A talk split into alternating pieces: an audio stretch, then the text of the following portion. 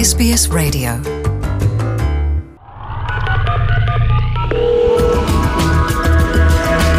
ሀገርኛ ሪፖርት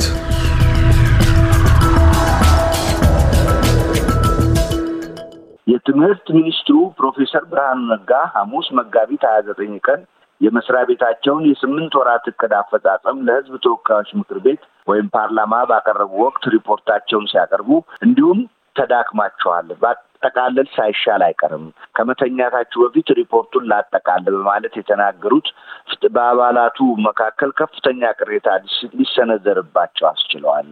በዚህም ፕሮፌሰሩ የተከበረው ምክር ቤቱ እንቅልፍ ከመተኛቱ በፊት በሚል ከአንድ ከተከበረ ሚኒስትር የማይጠበቅ ተናግረዋል እና ምክር ቤቱን ይቅርታ መጠየቅ አለባቸው ማለት አንድ የምክር ቤቱ አባል ያቀረቡትን ሀሳብ አባላቱ በጭብጨባ በደግፋቸው ፕሮፌሰር ብርሃኑም ወዲያውኑ በጣም ይቅርታ ጠይቃለሁ፣ እኔ ቅድም ትንሽ ዘና እንበል ለማለት ነው እንጂ ምክር ቤቱን ይተኛል ብዬ አልነበረም ብለው የምክር ቤቱ አባል ያቀረቡትን ሀሳብ ተቀብለው ምክር ቤቱን ይቅርታ ጠይቀዋል። በዚሁ የፕሮፌሰር የትምህርት ስርዓቱ ክፉኛ ወድቋል። በዚህ እንደ ሀገር እንስማማ ብለዋል። ለዚህ ረዳ ዘንድ ፖለቲካንና ትምህርትን እንለይ፣ ትምህርትን ከአካባቢ ፉክክር እንለይ። በርካታ የግል ኮሌጆች የዲግሪ ወፍጮ ቤቶች ሆነዋል። ምክር ቤቱን ጉዳዩን እንደ ቀላል ሊያዩ አይገባም ሲሉ ሚኒስትሩ በዚህ ወቅት አሳስበዋል። ሚኒስትሩ አያይዘውም በእንግሊዝኛ ቋንቋ ትምህርት እየተሰጠ ነገር ግን እንግሊዝኛ ቋንቋ የሚችል መምህር አለመኖሩን ገልጸው በሚያስተምሩት ትምህርት መምህራን ተመዝነው ከሀምሳ በመቶ በላይ በማምጣት ያለፉት መምህራን ሰላሳ በመቶ ብቻ መሆናቸውን ፕሮፌሰር ብርሃኑ በዚሁ ጊዜ ገልጸዋል። የመንግስት ባለበጀት መስሪያ ቤቶች በተለያዩ የግል ባንኮች የከፈቷቸውን ሂሳቦች በአስቸኳይ እንዲዘጉ የገንዘብ ሚኒስቴር ባወጣው መግለጫ አስታወቀ። የገንዘብ ሚኒስትር ዴኤታ ዶክተር ኢዮብ ተካልኝ የመንግስት ገንዘብ ወይም ገቢ የሚደረገው በብሔራዊ ባንክ ወይም ብሔራዊ ባንክ በሚወክለው ባንክ እንዲሆን ስለሚያስታውቅ ይኸው ተፈጻሚ መሆን አለበት ብለው ጥብቅ ትዕዛዝ ማስተላለፋቸው ተገልጸዋል።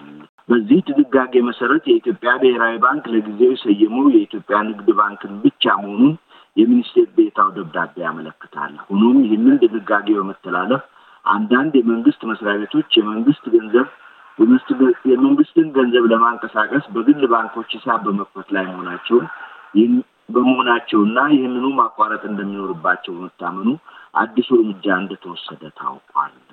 የገንዘብ ሚኒስቴር ወስደዋለሁ ካለው እርምጃ ባሻገር እነዚህ የባለበጀት መስሪያ ቤቶች በግል ባንክ ያላቸውን account ዘግተው ማስረጃ ካላቀረቡ በጀታቸው በጀታቸውን ማንቀሳቀስ የማይችሉ መሆኑን ጭምር አስታውቋል።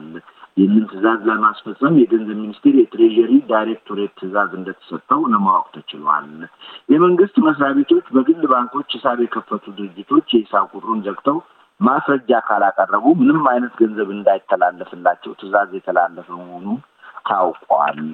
የገንዘብ ሚኒስቴር ሰሞኑን ያስተላለፈው ትዕዛዝ በተለይ ከቅርብ ዓመታት ወዲህ በግል ባንኮች የተከፈቱ የመንግስት መስሪያ ቤቶች ሂሳብ እንዳይንቀሳቀሱ እንደሚያስገድድ ከገንዘብ ሚኒስቴር የተገኘው መረጃ ያመለክታል።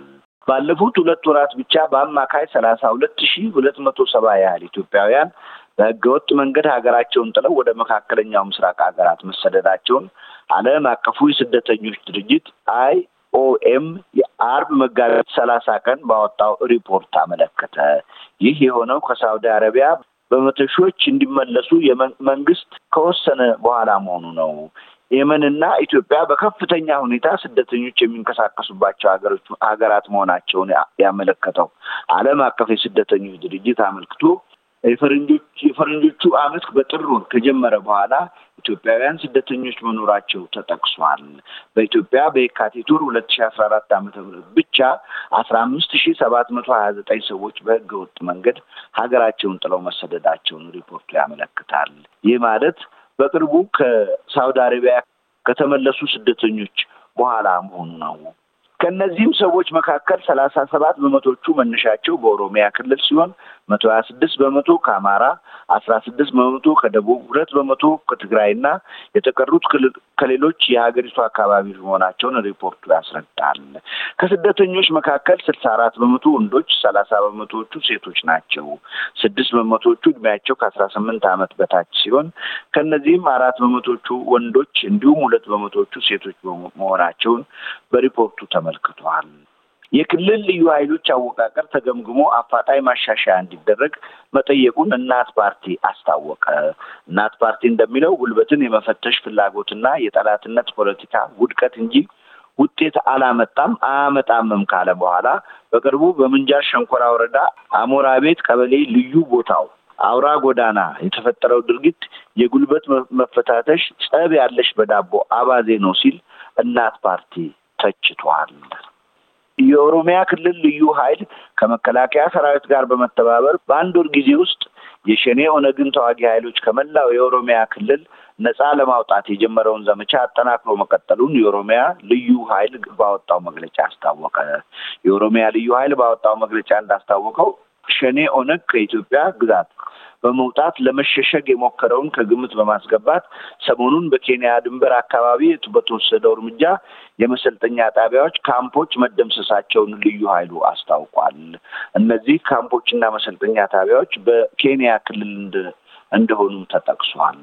ዘመቻው ከተጀመረ አንድ ሳምንት የዘለለ ሲሆን በአንድ ወር ውስጥ ሙሉ ለሙሉ ሸኔ ኦነግን ከኦሮሚያ ክልል እንደሚያስወግድ ልዩ ኃይሉ አስታውቋል። እንደ ልዩ ኃይሉ ገለጻ በተያዘው ዘመቻ የሸኔ ኦነግን ተዋጊ ኃይል ከጉጂ፣ ከቦረና፣ ከወለጋ፣ ከምዕራብ ሸዋ አሲ፣ ባሌና ከፊል ሐረርጌ አካባቢ በሙሉ ወይም በከፊል አካባቢውን ነፃ ለማውጣት እየተሰራ ይገኛል ብለዋል። እስካሁን ባለው የአንድ ሳምንት ቀናት በቁጥር ያልተገለጸ የሸኔ ኦነግ ተዋጊዎች መደምሰሳቸውና በቁጥጥር ስር መዋላቸው ተነግሯል። ተዋጊዎቹ ካምፖቻቸው በቁጥጥር ስር ስለዋሉ በታሰበው አይነት በአንድ ወር ጊዜ ውስጥ ሙሉ ለሙሉ ባይወገዱም ድርጅቱ ከፍ ያለ ጉዳት እየደረሰበት መሆኑን ለማወቅ ተችሏል። ከዚህም ሌላ በቤኒሻንጉል ጉሙዝ ክልል የነበረው የጸጥታ ሁኔታ በአሁኑ ጊዜ እጅግ የተሻሻለ መሆኑን ተነግሯል። ወደ ህዳሴ ግድብ የሚያስኬደው ጎዳና በዚህ ሰሞን የጸጥታ ሁኔታ እጅግ የተሻሻለ መሆኑ ተገልጿል።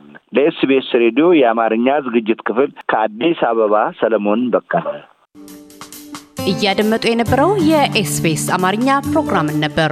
የፕሮግራሙን ቀጥታ ስርጭት ሰኞና አርብ ምሽቶች ያድምጡ። እንዲሁም ድረገጻችንን በመጎብኘት ኦን ዲማንድ እና በኤስቢኤስ ራዲዮ ሞባይል አፕ ማድመጥ ይችላሉ። ድረገጻችንን ኤስቢኤስ ዶት ኮም ዶት ኤዩ አምሃሪክን ይጎብኙ። Want to hear more stories like this? Listen on Apple Podcasts, Google Podcasts, Spotify, or wherever you get your podcasts from.